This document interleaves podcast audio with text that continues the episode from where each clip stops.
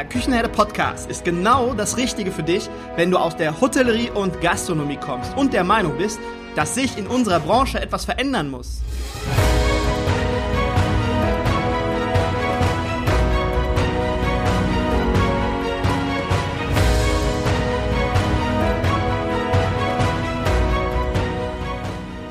Wenn du Fach- und Arbeitskräfte suchst, dich für die zukünftige Entwicklung in unserer Branche interessierst und wenn du zum Thema Digitalisierung ein Wörtchen mitreden möchtest, dann solltest du in den Küchenherde Podcast reinhören. Du erhältst in diesem Podcast echte Erfolgsanleitungen für das moderne Führen und Binden deiner Mitarbeiter. Mein Name ist Markus Wessel und ich bin Gründer der Küchenherde. Viel Freude beim Zuhören, Lernen und Umsetzen. Meine lieben Leute, kennt ihr das, wenn ihr jemanden Fremden trefft oder auf einen Fremden trefft und das Gespräch fühlt sich direkt irgendwie vertraut an? Also es ist als wenn du mit einem guten Freund sprichst. Diese Distanz ist gar nicht vorhanden. Und so ein Gespräch hatte ich heute mit Jan Hartwig. Und dieses Gefühl hat zu 150 Prozent bestätigt, warum Jan genau der richtige Ansprechpartner, genau der richtige Gesprächspartner für dieses Thema ist. Jan ist authentisch, nahbar und immer auf Augenhöhe unterwegs und spricht über die Menschen in seinem ganzen Umfeld immer sehr wertschätzend. Und so wie er in vielen, vielen Podcast-Interviews über zum Beispiel seine derzeitige Chefin Innegrid Volkart spricht oder, mit oder von seinem ehemaligen Küchenchef Sven Elberfeld, bekomme ich jetzt schon Lust, obwohl ich diese Menschen gar nicht kenne, diese Menschen kennenzulernen. Einfach weil er so wertschätzend mit seinem Umfeld umgeht. Und wer mit so einem Respekt seinem Umfeld begegnet, dem wird das Gleiche auch wiedergespiegelt. Der gleiche Respekt wird ihm wiedergespiegelt.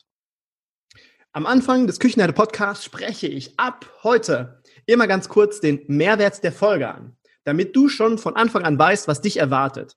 What's in for me? Was ist für dich drin? Und heute sprechen wir über das Thema Führung von Mitarbeitern. Früher sagte man ja auch Führungskraft und heute sagt man in der Regel Leader. Und Jan erzählt uns heute im Podcast-Interview, wie er sein Team führt, beziehungsweise lässt uns an seinen Führungserfahrungen teilhaben. Und ebenso sprechen wir auch über die Unterschiede zwischen der Mitarbeiterführung früher und heute. Und wir sprechen auch darüber, warum eine gesunde Fehlerkultur gut fürs Betriebsklima ist. Genau, genau, das war's. Da sprechen wir heute drüber. Und jetzt würde ich sagen, Vorhang auf für diese Podcast-Folge. Viel Spaß dabei. Hallo und herzlich willkommen im Küchenherde Podcast. Als ich vor knapp einer Woche mit meinem heutigen Interviewgast telefoniert habe und gefragt habe, du hör mal zu, möchte irgendwas Besonderes in der Anmoderation haben, irgendwas Bestimmtes, was ich ansprechen soll, hat er gesagt, nee, nee, passt schon, nichts Besonderes. Irgendwie so das Übliche halt, ne? So, so smart, attraktiv, intelligent, charmant, sexy und so. Sowas wäre okay. Alles klar, gesagt, getan, so wird's gemacht. Und heute bei mir zu Gast ist der äußerst charmante Jan Hartwig. Jan ist Küchenchef im Atelier im Hotel Bayerischen Hof in München, äußerst smart und hat 2017 seinen dritten Michelin-Stern erkocht. Seitdem ist er ist die bayerische Landeshauptstadt wieder in der europäischen Kochelite vertreten. Sehr, sehr sexy. 2016 wurde der attraktive Koch vom Feinschmecker zum Koch des Jahres gekürt und zwei Jahre später stand Jan als Gastjuror bei The Taste vor der Kamera. Ja, und zusätzlich dazu, dass dieser eloquente, junge, attraktive Mann zum zweiten Mal mit drei Sternen im Guide Michelin ausgezeichnet wurde, kann er 19 Go-Meillot-Punkte, 10 Pfannen von Gusto und 5 F von Feinschmecker auf seinem Konto verbuchen. Puh, lieber Jan, ich habe etwa zwei äh, DIN A4 Seiten mit Auszeichnungen recherchiert. Wenn das für dich okay ist, dann würde ich den Rest zwischendurch einfach mal so, ja, ganz subtil einschmeißen, okay? Gerne. Alles klar. Hallo, lieber Jan, ich freue mich, dass du da bist. Gerne, lieber Markus. Hallo. War das so in deinem Sinne oder war das zu viel? Nein, das ist wunderbar. Okay, alles klar. Dann äh, machen wir genauso weiter. Ähm, ja, wir haben heute ein ganz, ganz besonderes Podcast-Interview. Ich freue mich da mega drauf und ähm, habe schon, ich glaube, das erste, was ich heute Morgen an was ich heute Morgen gedacht habe, als ich aufgestanden bin, das warst du. Und jetzt sitzen wir endlich zusammen. Ich freue mich sehr und ich habe sehr viele Podcast-Folgen über dich und mit dir gehört. Und oft war das Thema Kulinarik, Sterne, war oft ein Thema. Und wenn das für dich okay ist, würde ich heute mal ein anderes Thema wählen. Ja, gerne. Ich bin gespannt. Okay. Ähm, du bist ja jetzt schon ein paar Jahre Führungskraft. Was hältst du davon, wenn wir heute über Mitarbeiterführung und Fehlerkultur sprechen? Finde ich sehr, sehr spannend. Okay. Ich, interessiert das den einen oder anderen. ich denke, ist auch für unsere äh, Branche ein ganz super wichtiges Thema und, und ähm, ja, da würde ich jetzt einfach mal deine, deine Erfahrung oder dich, deine Erfahrung abfragen, ganz genau, ganz genau. Aber bevor, bevor wir loslegen, woher kommt deine Passion für gutes Essen und fürs Kochen? Auch wenn ich, auch wenn ich glaube, dass dich die Menschen, die uns jetzt gerade zuhören, wahrscheinlich schon kennen. Aber erzähl doch mal kurz, wie deine Passion entstanden ist dafür. Ja, also die Passion ist ganz klar zurückzuführen auf meine frühkindliche Erziehung, sage ich jetzt mal, aufs Elternhaus. Bei uns wurde immer Wert darauf gelegt, dass zumindest eine Mahlzeit, zumeist war das dann wirklich das Abendessen, zusammen eingenommen wird, dass frisch gekocht wurde und dass die Familie beisammensitzt. Also ich bin damit groß geworden, dass auch meine Eltern gerne eingeladen haben, hatten Freunde zu Gast. Ich durfte als Kind, genau wie mein Bruder auch, immer den, den kompletten Freundeskreis zu uns, zu uns einladen. Also wir waren ganz viel bei meinen Eltern, beziehungsweise bei mir zu Hause in, in, meinem Elternhaus, was ja auch nicht so selbstverständlich ist. Viele, viele Familien wollten das nicht und äh, da waren Kinder immer so ein bisschen Stressfaktor. Meine Mutter hat immer gesagt, alle zu uns. Und dann hat sich das natürlich auch irgendwann am Tisch abgespielt. Ja, es wurde dann zusammen gegessen.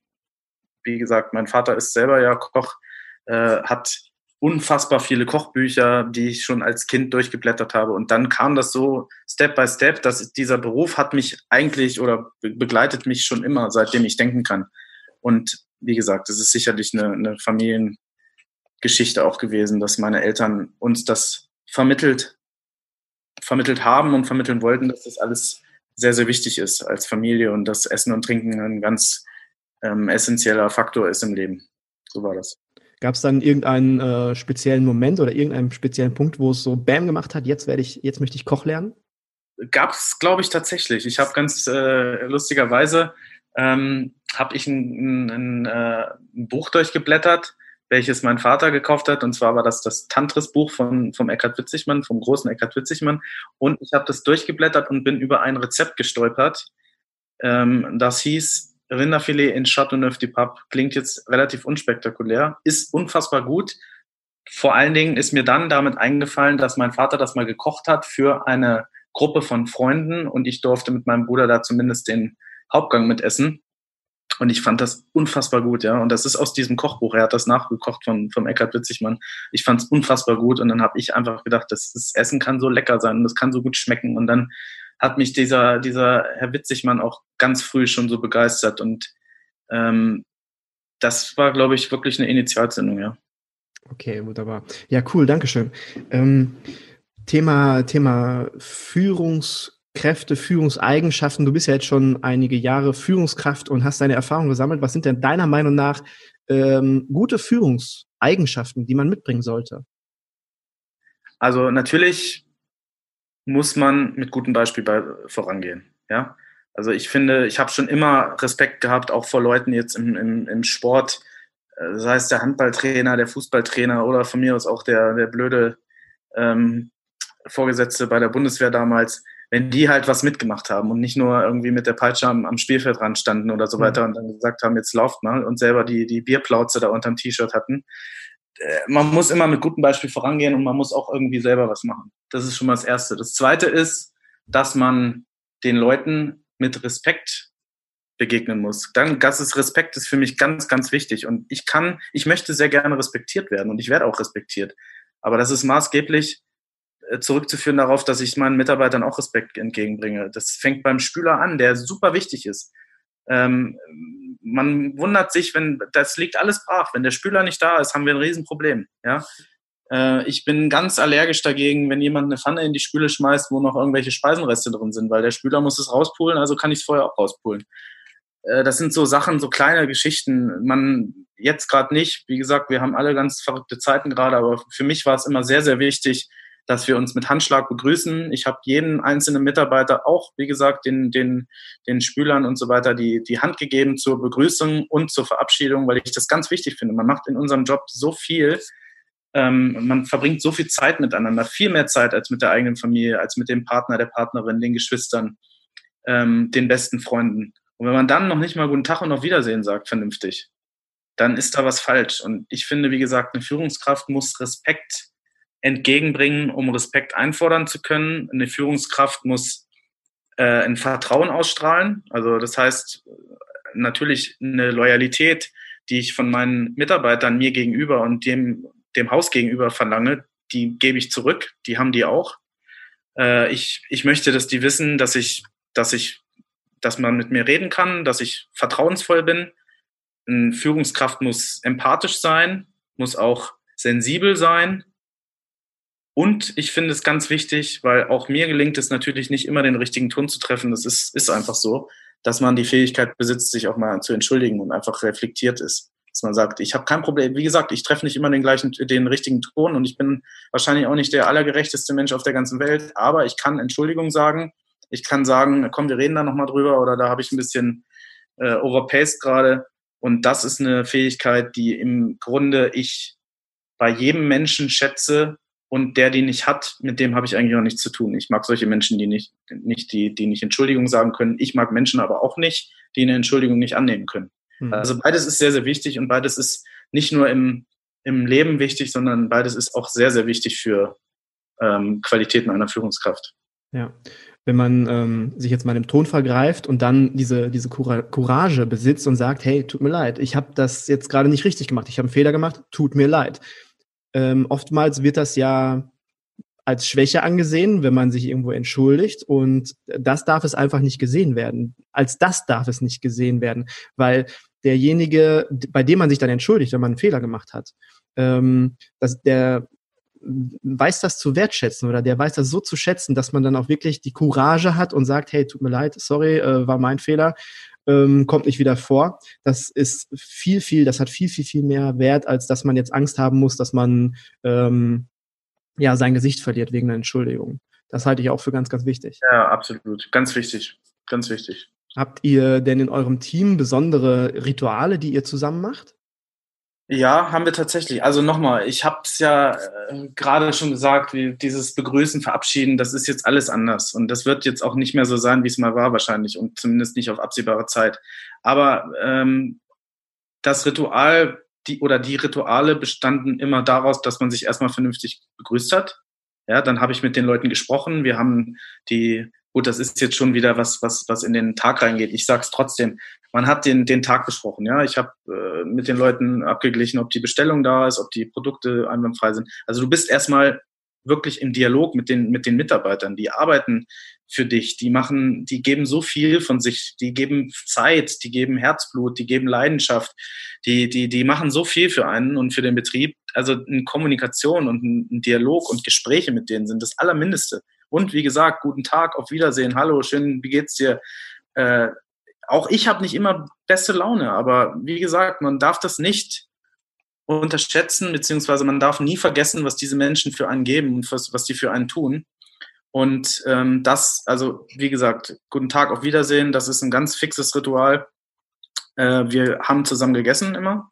Wir werden auch wieder zusammen essen, wenn wir jetzt wieder anfangen. Das heißt, eine kleine äh, Pause. Wir haben das immer um 17 Uhr, zwischen 17 und 17.30 Uhr gemacht. Um 19 Uhr machen wir das Restaurant auf dann ähm, ist es wichtig, dass man mal ein bisschen runterkommt. Dann sollen die Leute mal ihre Freundin, ihren Freund anrufen können. Von mir aus auch die Mutter äh, oder die Oma. Dann sollen die mal eine rauchen können, wenn sie rauchen. Dann sollen die mal vor die Tür gehen, mal, mal einen Kaffee trinken, mal frische Luft schnappen. Dann soll jeder was essen und wir essen zusammen. Ja, und es ist auch wichtig, dass man dann, ähm, dass man sich dafür die Zeit nimmt und, und mir ist das sehr, sehr wichtig. Und das sind alles Rituale, die, die wir machen, ja, oder die wir gemacht haben, die wir bald wieder machen und Bald wieder, hoffentlich.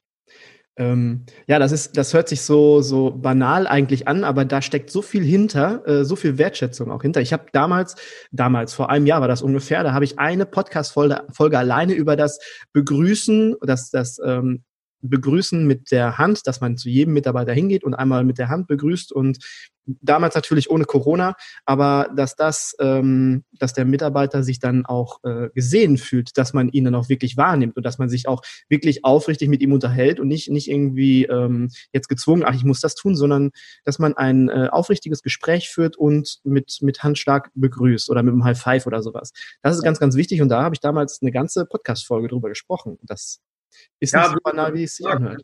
Wie du sagst, es ist banal, aber es ist scheinbar doch nicht so, so banal, weil ich finde es extrem wichtig und ich kann sagen, ich kenne Kollegen, die davon berichten, das ist alles auch eine Generation vor mir gewesen. Aber es gibt Chefs, die wussten nicht, die kennen die Namen nicht von ihren Mitarbeitern. So, und ich finde, es ist, also nochmal, wie, auf welchem Ross muss man sitzen, dass man sich einbildet, erlauben zu können, nicht die, die Namen seiner Mitarbeiter, die so viel Zeit investieren. Und so, natürlich werden die dafür bezahlt. Natürlich machen die das auch fürs Zeugnis. Aber die Mitarbeiter, ohne, ich kann ohne meine Mitarbeiter, kann ich das nicht machen. Und ich will es auch gar nicht. Und ich schätze jeden von denen. Und, und, und, und insofern, äh, also da, da sträuben sich alle Nackenhaare hoch, wenn ich, wenn ich Geschichten höre, der kannte meinen Namen nicht, obwohl ich da anderthalb Jahre gearbeitet habe oder so. Fürchterlich. Ja. Welche Station hat dich für die Aufgabe als Führungskraft deiner Meinung nach am meisten geprägt und warum? Also ganz klar Aqua in Wolfsburg beim Sven Elberfeld. Natürlich, weil ich da sieben Jahre war. Also sieben Jahre sind zwei Ausbildungen hintereinander und nochmal ein Jahr. Ja, mhm. sieben Jahre ist eine unfassbar lange Zeit. Ähm, aber wirklich auch, weil Sven Elberfeld da einen Weg gegangen ist oder immer noch geht, der mir bis dahin neu war ich habe vorher tolle Stationen gehabt und habe auch ein super Verhältnis zu den damaligen äh, oder zu den jeweiligen Chefs. Ich war ja bei Klaus Erfurt, ich war bei Christian Jürgens. Das sind alles wunderbare Köche und, und tolle Chefs. Aber wie Sven gemacht hat oder wie er es immer noch macht, das war für mich halt auch neu. Der hat beispielsweise zur Begrüßung und zur Verabschiedung jeden die Hand gegeben. Das kannte ich da nicht so. Habe ich übernommen, finde ich gut. Jetzt kommt dazu natürlich, dass es für mich auch deswegen sehr, sehr prägend war, weil das ja meine, meine erste und auch einzige Suchchefstelle war. Das heißt, ich habe ja ganz bewusst auch oder ich wurde ja auch ganz bewusst von Sven in diese Position als Führungskraft ähm, ja, geschoben, habe die dann natürlich auch angenommen. Deswegen kann ich ganz klar sagen, das war das Aqua in Wolfsburg. Okay, wunderbar. Ich habe mal in dem ähm, Food Talker Podcast äh, gehört. Da hattest du ein Interview mit dem Food Talker Podcast und da hast du mal gesagt, dass du, dass man sich mit dem, äh, mit 20, wenn man an der einen Stelle ist, mit dem einen Küchenleiter oder mit dem einen Vorgesetzten, mit dem man dort arbeitet und dann mit 30, zehn Jahre später mit einem anderen Küchenleiter oder Vorgesetzten dann auch menschlich weiterentwickelt, dass man äh, in diesen zehn Jahren dann ähm, auch eine menschliche Entwicklung durch, durch ähm, durchmacht, genau. Äh, was genau hat sich dann in der Zeit, wenn man jetzt die Zeit von ähm, Sven Elberfeld vom Aqua nimmt, bei dir dann auch menschlich verändert? Ach, viel. Extrem viel. Also es ist was ganz anderes.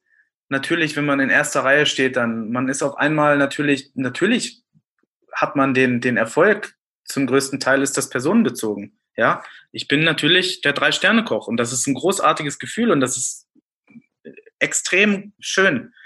Aber natürlich steht man auch relativ alleine in der Kritik. Und damit muss man auch erstmal klarkommen. Man muss auf einmal Verantwortung übernehmen für, für gewisse wirtschaftliche Aspekte, die in einem Hotel auch von einem abverlangt werden. Ich muss mich für Budgets rechtfertigen, ich muss diese planen, ich muss mich für Mitarbeiter ähm, oder ja, Entscheidungen rechtfertigen und diese planen. Ich muss dafür gerade stehen, was ich, was ich tue und wie ich dieses, dieses Lokal führe.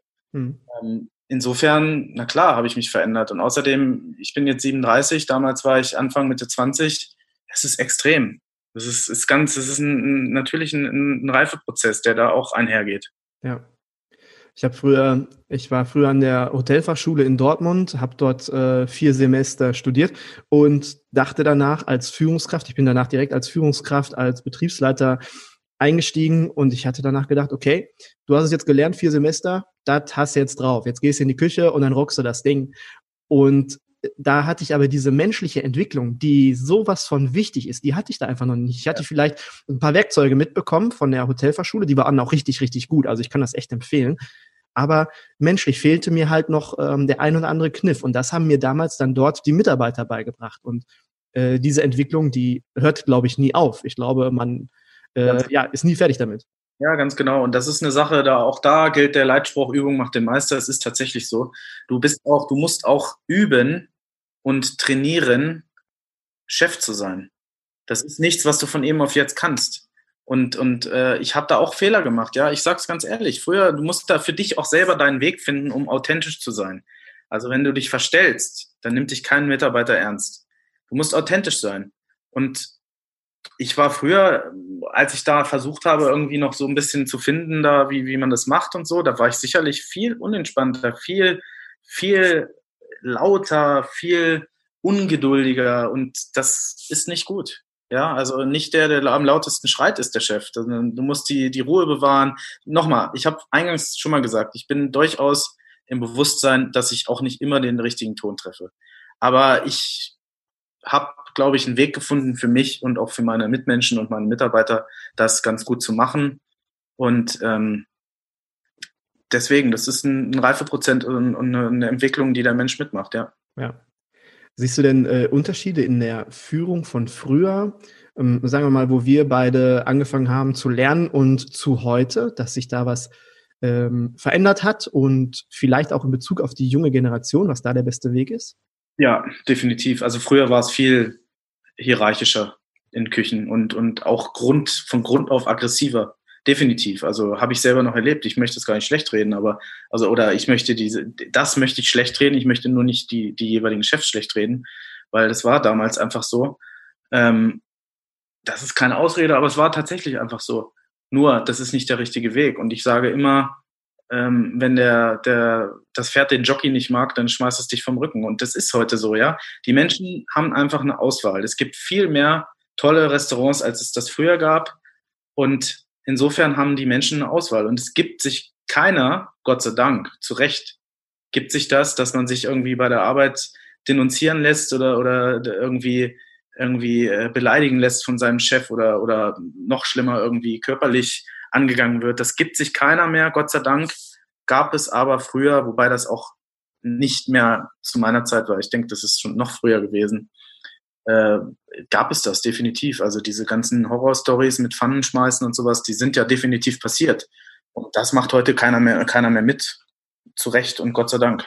Ja, die Generationen, die haben sich ja auch ganz stark entwickelt und verändert und wichtig ist, wenn man damals so eine Ausbildung mitgemacht hat oder so eine Arbeitsstelle mitgemacht hat, wo es dann halt nicht so cool war, äh, wo schlimme Dinge passiert sind, dass man die halt nicht mitnimmt und sagt, ja, das musste ich ja früher auch machen. Das ist immer ganz, ganz wichtig, dass man sich dann auf die veränderten Rahmenbedingungen und auf die veränderte Generation so ein bisschen einstimmt, äh, einstimmt, genau. Ja. ja. Ähm, was denkst du denn, könnten, könnten wir in unserer Branche tun? Ähm, oder besser gesagt, erstmal, ich bin ja der Meinung, dieses Führen, das muss man einfach äh, genauso lernen, finde ich, wie den Beruf des Koches. Das ist, äh, könnte ein ganz eigener Ausbildungsberuf sein, damit man nicht nur Führungskraft ist. Heute sagt man ja Leader und nicht mehr Führungskraft. Ähm, was glaubst du, könnte man heute besser tun, um besser führen zu können oder um besserer Leader zu werden? Ja, indem man natürlich nicht alles auf die Menschheit gleich loslässt, sondern den erstmal ähm, so ein bisschen unter die Arme greift, weil ich habe es ja schon gesagt, dass auch Chef sein muss trainiert sein.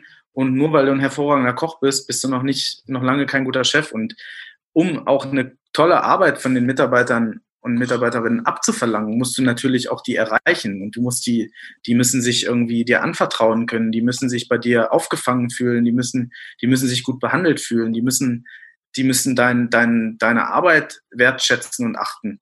So, und das muss man alles auch irgendwie üben und trainieren.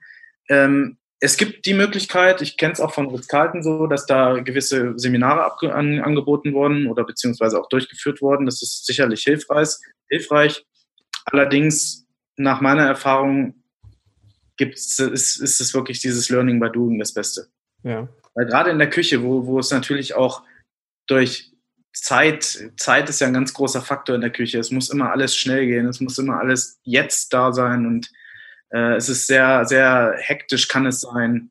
Ähm, das ist natürlich, das sind natürlich Begebenheiten, die man jetzt schlecht, schlecht äh, trainieren kann, so auf dem Reißbrett. Das musst du dann irgendwie erleben in der Situation und dann, und dann muss man in der Lage sein, sich mit dieser Situation dann auch auseinanderzusetzen und gegebenenfalls dann auch mal, wie gesagt, zu sagen, tut mir leid, das war jetzt nicht korrekt von mir. Und da mal wirklich auch mal mit sich selber in, in die Kritik gehen und ins Zwiegespräch und sich mal fragen, war das in Ordnung? War das für die Situation zielführend? Hat das jetzt den Mitarbeiter weitergebracht? Hat das jetzt den, hat das jetzt den, den Abendservice deswegen besser gemacht? Oder, oder war es vielleicht genau das Gegenteil? Damit ist es wichtig, dass man sich damit auch auseinandersetzt. Ja, diese, diese Reflexion, das, was du im Anfang auch schon gesagt hast, das ist, glaube ich, ein ganz wichtiger Punkt. Ähm, ich habe damals mal gelesen, dass man sich samstagsabends oder freitagsabends, wenn so die Arbeitswoche rum ist. Ich habe ja damals von Montags bis Freitags gearbeitet. Das war als Betriebsleiter war das eine ganz angenehme Sache. Das heißt, freitagsabends habe ich mich dann hingesetzt, habe mir einen Kölsch genommen und habe mich hingesetzt und habe über die ganze Woche von Montag bis Freitag, ich habe meinen Terminkalender genommen, habe geschaut, okay, was hast du für Termine gehabt, was ist in der Küche Besonderes passiert und ähm, bin die ganzen Situationen nochmal, habe die Revue passieren lassen und habe dann geguckt, was war cool, was war nicht so cool und wie könnte das, was nicht so cool war, vielleicht das nächste Mal anders machen, dass man sich diese ganzen Situationen einfach mal bewusst vor Augen führt und reflektiert. Ich glaube, das ist ein ganz wichtiger Punkt. Ja, ja finde ich auch. Nehmen wir jetzt mal, wir haben ja bei uns in der Branche Nachwuchsproblem, es kommen nicht mehr so viele Menschen nach, so junge Menschen nach und wenn dann welche sich für eine Ausbildung entschließen, dann bleiben vielleicht noch später 50 Prozent übrig, die dann tatsächlich die Ausbildung dann auch bestehen und bis zum Ende durchmachen. Nehmen wir mal, ich habe jetzt ähm, bei den Guerilla-Chefs habe ich einen ganz, ganz jungen Koch kennengelernt, der war super ambitioniert, der hat gekocht, so kann ich heute nicht kochen. Also der hat ähm, wirklich richtig viel Liebe in dieses Essen gesteckt und war super passioniert. Der brennte für dieses, diesen Beruf und diese Branche. Ähm, was würdest du einem jungen Koch, Azubi raten, der kein Commitment von seinen Führungskräften, von seinem Vorgesetzten bekommt, ähm, der aber will und bei dem einfach die Handbremse gezogen wird, der aber Angst hat, sich aus diesem gewohnten Umfeld zu entfernen? Was würdest du dem raten? Ja, also das ist ein, das ist ein sehr, sehr trauriges und äh, ja, weiß ich jetzt nicht, wie ich da, was ich das richtig, also es ist sehr, sehr traurig. Das ist ganz schade, sowas. Zumal du hast ihn ja eben so beschrieben, dass der diesen Job auch liebt und dass er das auch gerne macht. Und wenn man sich da einfach äh, ausgebremst und nicht wertgeschätzt fühlt, das ist ganz fürchterlich. Da gibt es eigentlich nur zwei Möglichkeiten. Möglichkeit eins ist der Dialog, wirklich auf den, auf den Chef zugehen. Wenn man sich das vielleicht nicht traut, dann, dann eigentlich versuchen über das Bindeglied, nämlich den Sous-Chef oder die Sous-Chefin. Und ja, wenn man, wenn das dann nicht fruchtet, muss man seine Schlüsse ziehen und leider dieses Unternehmen wechseln. Anders geht's nicht. Also ich finde es schwierig. Ja, man muss sich Brauchen werden muss immer. Ja, ich würde auf jeden Fall dazu raten, erstmal den Dialog zu suchen. Und erstmal, erstmal den, den Punkt zu sagen, oft ist ja ein Gespräch wirklich schon klärend und ähm, hilft ganz, in ganz vielen Situationen schon weiter. Ist das nicht der Fall, dann muss man sich überlegen, wie es weitergeht. Vielleicht nimmt der andere, man denkt ja auch immer viel in die Situation hinein, vielleicht nimmt der andere das gar nicht so intensiv oder so störend oder als Handbremse nimmt er das gar nicht so wahr. Ja, das, macht, das, das gibt's alles, definitiv. Deswegen wichtig ist, den Dialog zu führen und zu reden. Ja. Ähm, wenn ich mir jetzt deine äh, zwei DIN A4 Seiten Auszeichnung anschaue, dann äh, muss ich sagen, das sieht sehr straight aus. Also sehr lineal, äh, linear ausgerichtet auf, auf äh, Sterne, Erfolg und ähm, du machst auch in den Medien, wenn ich gelesen habe oder gehört habe, machst du einen sehr straighten Eindruck. Sehr klar. Und bist du aber zwischendurch auch mal gestolpert, dass mal Dinge nicht so gut und nicht so geschmiert liefen? Also es hat jeder mal gute und schlechte Tage. Und ich habe auch mal mehr Lust und mal weniger Lust auf meine Arbeit, sage ich ganz ehrlich. Fakt ist, ich weiß, dass ich diesen Job über alles liebe, aber es gibt Regentage und es gibt Sonnentage. Das ist ganz normal. Kein Kind ist gerne immer gleichermaßen zur Schule gegangen. Äh, und alles, was du noch so gerne machst, ist manchmal ein bisschen schwieriger als an anderen Tagen. Das ist ganz wichtig, damit muss man auch klarkommen. So richtige Fehler ohne dass das jetzt irgendwie ein bisschen, ein bisschen abgehoben klingt oder so, habe ich meiner Meinung nach wirklich nicht gemacht, weil ich war, ich bin auch der Meinung, dass immer ein Quäntchen Glück dazugehört. Ich war immer zur richtigen Zeit am richtigen Ort. Ich habe tolle, tolle Betriebe gehabt, ich habe tolle Kollegen gehabt, manche weniger toll, manche, manche dafür noch toller. Äh, ich habe sehr, sehr viele spannende, gute Leute kennengelernt. Ich habe viel gelernt von meinen Chefs, ähm, von meinen, von, von den Stationen, wo ich war dann hat sich diese Lücke im Bayerischen Hof aufgetan und ich habe einfach meinen Job gemacht. Und deswegen wüsste ich jetzt wirklich nicht, was ich da grundlegend habe falsch gemacht. Sicherlich Pannen oder sowas, das hat es immer mal gegeben. Ich bin mal in meiner Ausbildung viel zu spät in die Küche äh, und der, der Frühdienst hatte damals den, den, den Auftrag, da alles anzumachen. Wir hatten damals noch so einen, so einen gusseisernen Herd, den musstest du erstmal richtig einfeuern und so weiter. Das habe ich alles schon mal gemacht, bevor ich mich umgezogen habe damit es nicht ganz so auffällt, dass ich so spät bin. Und dann habe ich die Fritteuse auch angemacht und da war kein Fett drin. Und das, als ich zurückkam in die Küche, hat dieser Rand, dieser Rest, Restbelag auf diesen Heizstäben und so weiter, also die halbe Küche stand in Flammen. Da hätte ich wirklich fast dieses Restaurant abgebrannt. Und das wäre natürlich ein großer Fehler gewesen.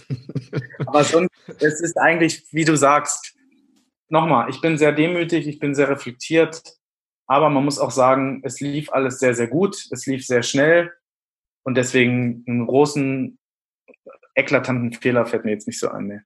Darf ich dir mal meinen Lieblingsfehler aus meiner Ausbildung erzählen? Bitte, ja. Also äh, diejenigen, die mich schon länger verfolgen, die meine Podcast-Folgen hören, die kennen ihn wahrscheinlich schon.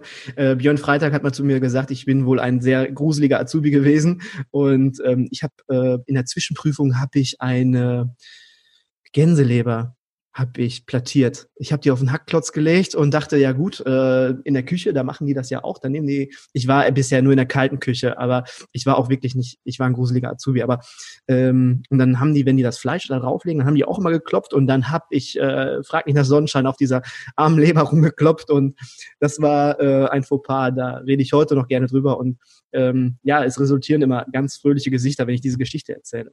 Ja, das glaube ich. oder, äh, oder der Lieblingsfehler von einem guten Freund von mir. Wir haben mal die Polizeiversorgung sichergestellt hier in Köln und haben dort dann Beutel gepackt. Die haben zur Verpflegung immer so Beutel bekommen. Da war eine Banane drin, da war ein Salat drin, da war ein Getränk drin und so weiter, ne? so Lunchbeutel. Und dann haben wir irgendwie 5000 Beutel fertig gemacht für den nächsten Tag, haben die dann in den LKW gepackt, um die dann konstant auf ähm, zwei, drei Grad oder so, wollten wir das kühlen. Und dann hat äh, der Kollege leider minus 20 Grad eingestellt und am nächsten Morgen kam er dann zu diesem LKW und hat dann schon vor dem LKW stehst du dann ja schon und dann merkst du diese kalte Luft, die dir entgegenkommt, wie beim ja. Tiefkühlhaus.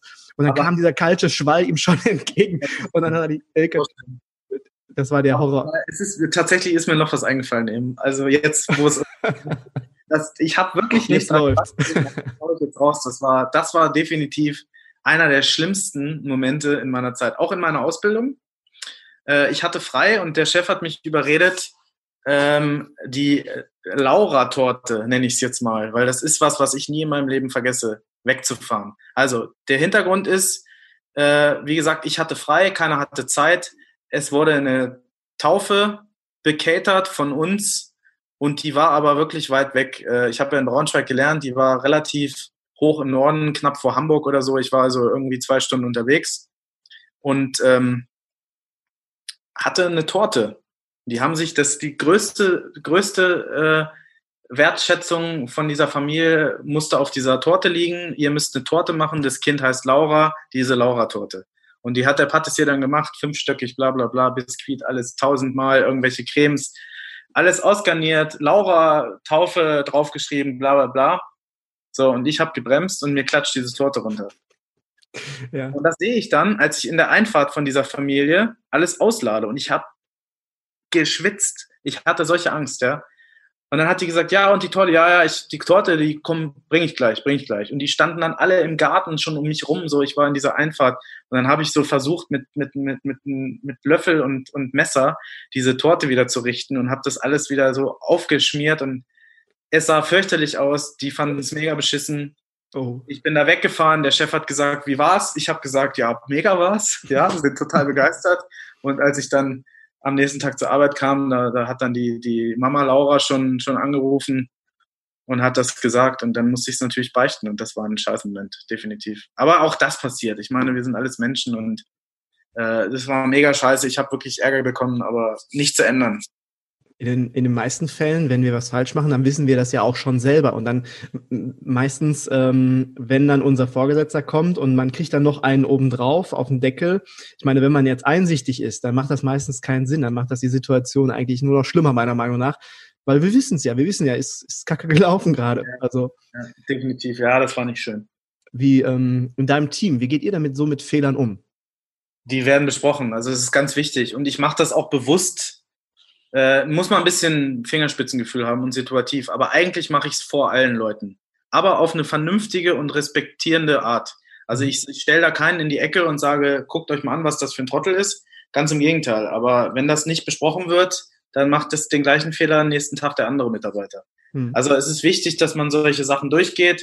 Mir ist es auch wichtig, dass das an dem Tag besprochen wird, weil ich finde, dass keiner weder ich, aber natürlich auch nicht die Mitarbeiter irgendwie mit einem blöden Gefühl ins Bett gehen sollen, äh, dann hast du weder, dann kannst du den Tag nicht abschließen und du hast auch am nächsten Tag keinen Bock wieder hinzugehen. Und deswegen wird das besprochen.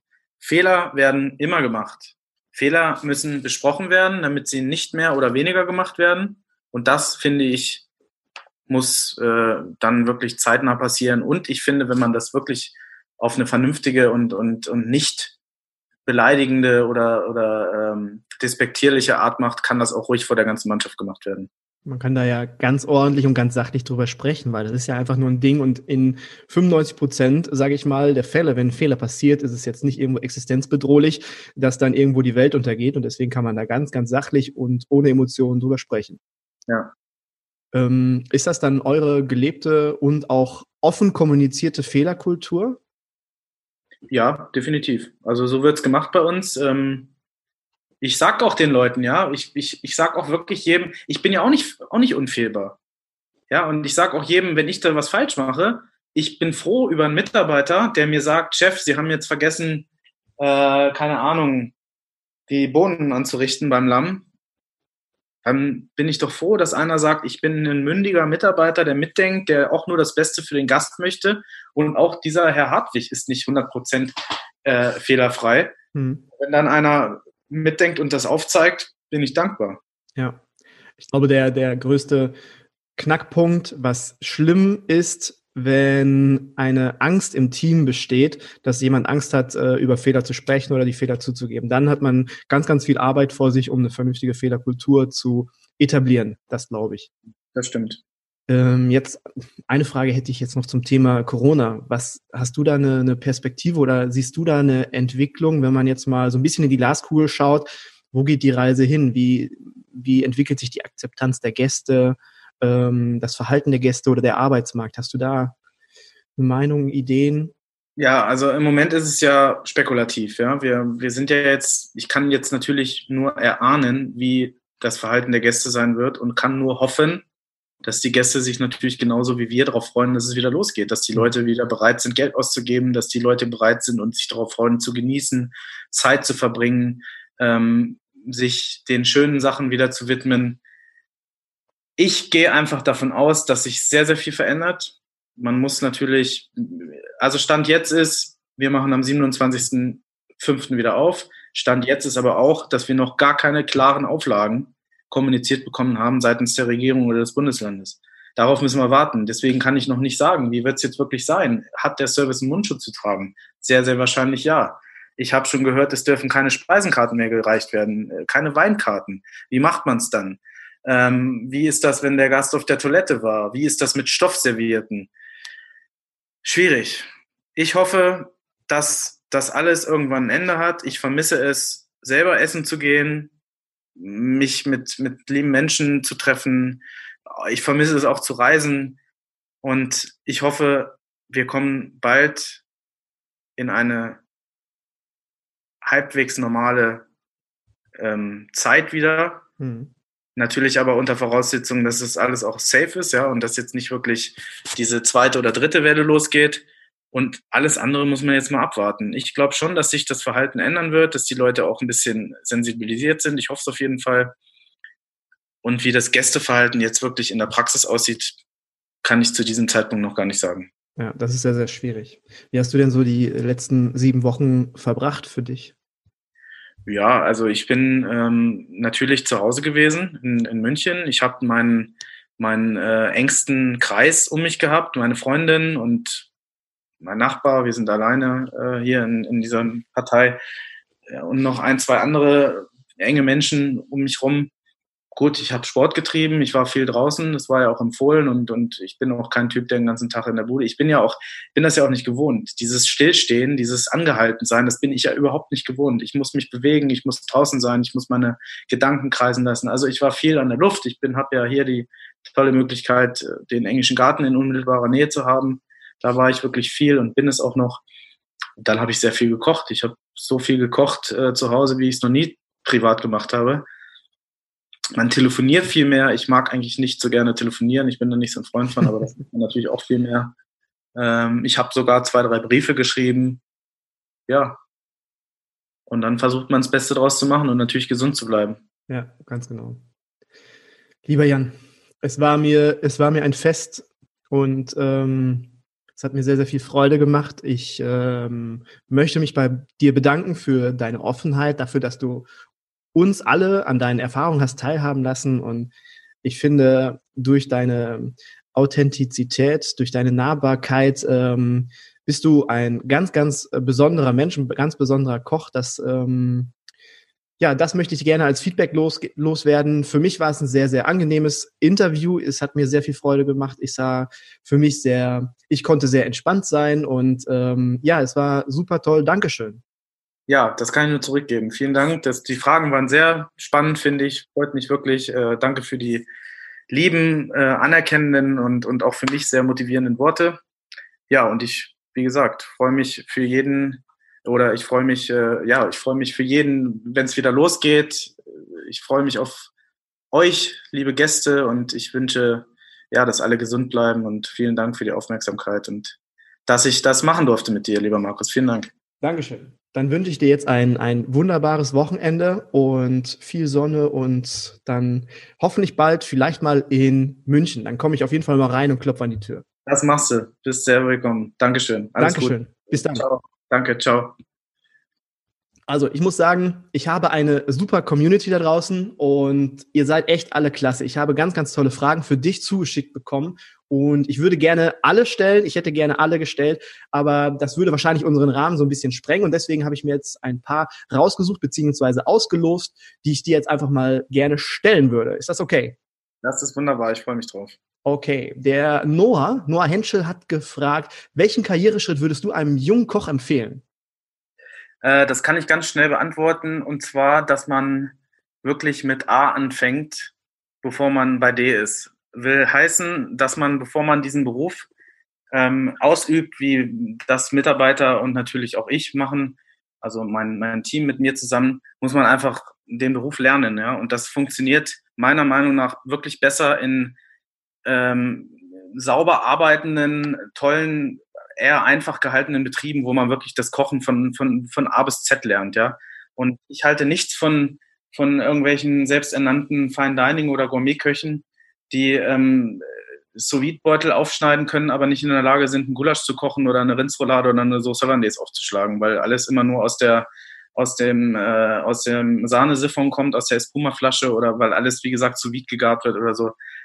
Ganz klar, wenn man es zu irgendwas bringen möchte in diesem Job, das ist aber auch genauso wie bei der Musik oder so, muss man erstmal anfangen, das Musikinstrument zu lernen und man muss erstmal anfangen, den Beruf als Koch zu, zu erlernen. Und das geht besser, wenn man wirklich auch mit den Basics anfängt. Jetzt habe ich ein bisschen ausgeholt, aber das ist meine Antwort. Gute Antwort, wunderbar. Ähm, drei Fähigkeiten von, von Julia, vom Gastromarktplatz, drei Fähigkeiten, die ein Sternekoch besitzen sollte. Also das Wichtigste ist Geschmack. Dann würde ich sagen ähm, Intuition. Man muss einfach ein Fingerspitzengefühl haben. Das geht einher mit Kreativität.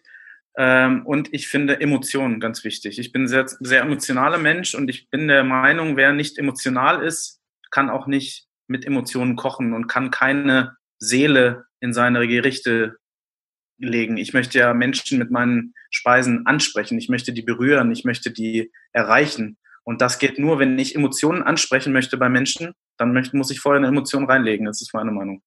Also ich finde Geschmack, Kreativität und Intuition Schrägstrich und ähm, Emotionen. Ja, wir wollen ja, ganz genau, wir wollen ja Emotionen beim Gast dann auch auslösen. Wenn wir die selber nicht haben, dann können wir die nicht transportieren. Ja, genau. Wunderbar. Äh, der Marco hat äh, gefragt, wie sieht bei äh, dir die Kreation oder die Ausarbeitung eines neuen Gerichtes aus, wenn du was, wenn es Bling macht und du sagst, das mache ich jetzt?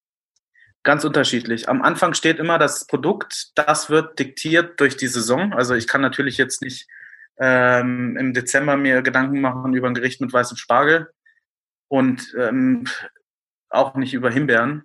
Aber wie gesagt, wenn ich mich entschieden habe, am Anfang steht immer ein, ein Protagonist, sage ich jetzt mal.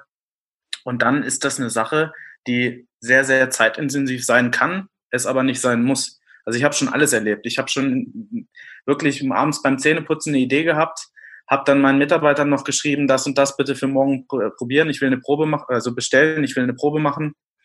Und dann hat es geklappt, das war eine Punktlandung, ja. Aber es gibt ja auch die andere Möglichkeit, dass man dann äh, wochenlang, monatelang, vielleicht sogar Jahre, habe ich auch schon erlebt, mit einer Idee schwanger geht, die man dann wieder zur Seite schiebt, die man dann wieder ein bisschen ergänzt durch andere Sachen, wo man dann hinterher was weglässt, die vielleicht dann irgendwann ausgefeilt und auch toll sind oder sich in eine ganz andere Richtung entwickeln, als man vorher vorhatte. Also es ist ganz unterschiedlich. Das werde ich oft gefragt. Das ist eine sehr schöne Frage und eine sehr gute Frage.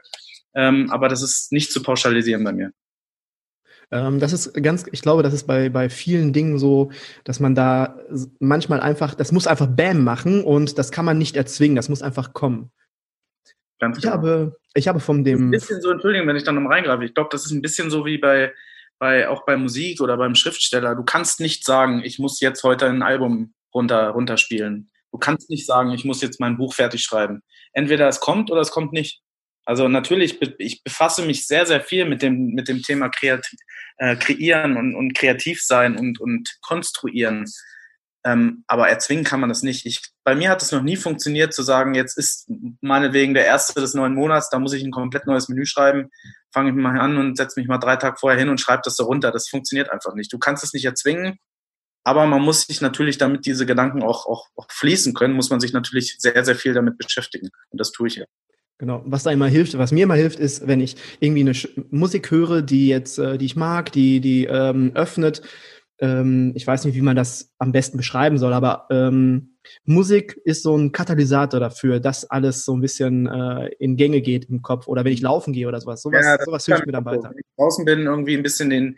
Bei mir ist auch viel so, ich bin ja gut jetzt natürlich durch die widrigen Umstände unserer Zeit leider nicht, aber ich bin ja sonst immer sehr, sehr viel auf Reisen auch gewesen ähm, jobbedingt. Und ich konnte immer super nachdenken, wenn ich im Zug gesessen habe, wenn ich im Flugzeug gesessen habe, wenn ich im Taxi gesessen habe, konnte ich immer super die Seele baumeln lassen, musste mich nicht auf den Verkehr konzentrieren. Also funktioniert bei mir tatsächlich besser, wenn ich passiver äh, Fahrer oder Reisender bin, als wenn ich selber fahre. Aber wenn ich wirklich im ICE sitze oder so, ich kann mich wunderbar mit diesen Gedanken beschäftigen und dieses einfach so laufen lassen. Oder wie du eben auch sagst, draußen in der Natur, beim Joggen, beim Spazierengehen, beim Fahrradfahren ganz egal. Geht mir auch so, ja. Ähm, eine Frage noch von Frank. Ähm, angenommen, du würdest dich irgendwann mal mit deinem eigenen Restaurant selbstständig machen, würdest du einen ähnlichen Küchenstil wie den aktuellen einschlagen oder würdest du dich verändern? Würdest du einen ähm, anderen Stil wählen und andere Gerichte anbieten? Also das ist eine sehr, sehr interessante Frage, finde ich sehr spannend. Ähm, also wie gesagt, vorweggenommen, das steht jetzt nicht zur Disposition. Ich fühle mich sehr, sehr wohl. Aber natürlich kann man über alles nachdenken. Und ich bin immer für Veränderungen im Grundsatz zu haben, weil ich einfach der Meinung bin, dass ich, also ich hasse nichts mehr als diese Sätze, das haben wir doch immer so gemacht oder warum müssen wir das jetzt anders machen oder so, weil ich immer finde, ich behalte mir das immer vor, alles, alles in Frage zu stellen. Ich bin ein sehr reflektierter, ich bin ein sehr nachdenklicher Mensch und es ist oft so, dass ich eine, ein Gericht auf der Karte habe oder es, oft ist übertrieben, aber es hat schon gegeben. Wir haben ein Gericht auf der Karte gehabt, haben das zwei Monate geschickt und übermorgen kommt es von der Karte und am Abend davor habe ich noch eine Änderung vorgenommen. Ich finde das ganz, ganz wichtig, dass man so in, dass man kritisch bleibt, dass man sich hinterfragt, dass man neugierig bleibt, dass man entdeckerisch und und und ähm, ja, begierig bleibt und das immer wieder in Frage stellt. Deswegen würde ich sagen, Stand jetzt würde ich nichts anders machen weil ich stehe dahinter, was ich mache, was ich koche, wie meine Speisen aufgebaut sind, wie meine Menüs konstruiert sind. Aber mag sein, ja. Es ist, sowas ist natürlich auch immer eine Frage von der Größe, ja. Was heißt, also um zu sagen, ich mache meinen Küchenstil genau so, wie ich ihn jetzt im Restaurant Atelier mache, müsste ich genau die gleichen Begebenheiten haben. Das heißt, äh, wenn ich ein Restaurant hätte, was doppelt so groß ist, könnte ich es gar nicht so machen eigentlich. Aber was nicht heißt, dass es schlechter ist. Es gibt gute Konzepte, und die Frage ist sehr, sehr spannend. Aber im Moment würde ich nichts ändern, nein. Weil ich natürlich zu 100 Prozent dazu stehe, sonst würde ich es so nicht anbieten. Und weil diese Frage sich für mich einfach momentan nicht stellt. Okay, wunderbar. Vielen lieben Dank. Vielen lieben Dank auch an euch, dass ihr euch die Mühe gemacht habt und dass ihr euch überlegt habt, was man, was man jetzt für Fragen an dich stellen könnte. Ich bin der festen Überzeugung, dass alles im Leben ein Prozess ist. Es entwickelt sich einfach alles. Und genauso entwickelt sich dieser Podcast. Dieser Podcast ist ein Prozess. Und das ist nicht mein Küchenherde-Podcast, sondern das ist unser Podcast, deiner genauso wie meiner. Und in dieser Entwicklung haben wir beide sehr, sehr viel Zeit miteinander verbracht. Und es fühlt sich an, wenn ich vor diesem Mikrofon, vor diesem Mikrofon hier sitze äh, und mit dir da draußen spreche, fühlt sich alles sehr vertraut an. Und ich habe bisher immer gesagt, meine oder unsere Hörer, und das finde ich klingt sehr, sehr distanziert und unterkühlt. Und ich denke, das muss nicht sein. Dafür kennen wir uns einfach schon lange genug. Ich möchte, dass du mein Freund bist. Ich möchte zu euch allen da draußen, möchte ich gerne Freunde sagen. Und wenn dir der Podcast mit Jan gefallen hat, dann würde ich mich wirklich freuen, wenn du ihn deinen Freunden oder Kollegen empfiehlst, weiterempfiehlst. Weil ein guter Podcast wächst nämlich zu 70 Prozent über Empfehlungen. Ja, und genauso viel würde ich mich freuen, würde ich mich darüber freuen, wenn du den, äh, dem Küchenherde Podcast eine gute Bewertung bei iTunes hinterlässt. Ja, und jetzt freue ich mich, ich freue mich ganz schön oft heute. Jetzt freue ich mich, wenn wir uns in der kommenden Woche wieder hören. Und ja, bis dahin, macht Idiot, mein Leben. Ciao, ciao.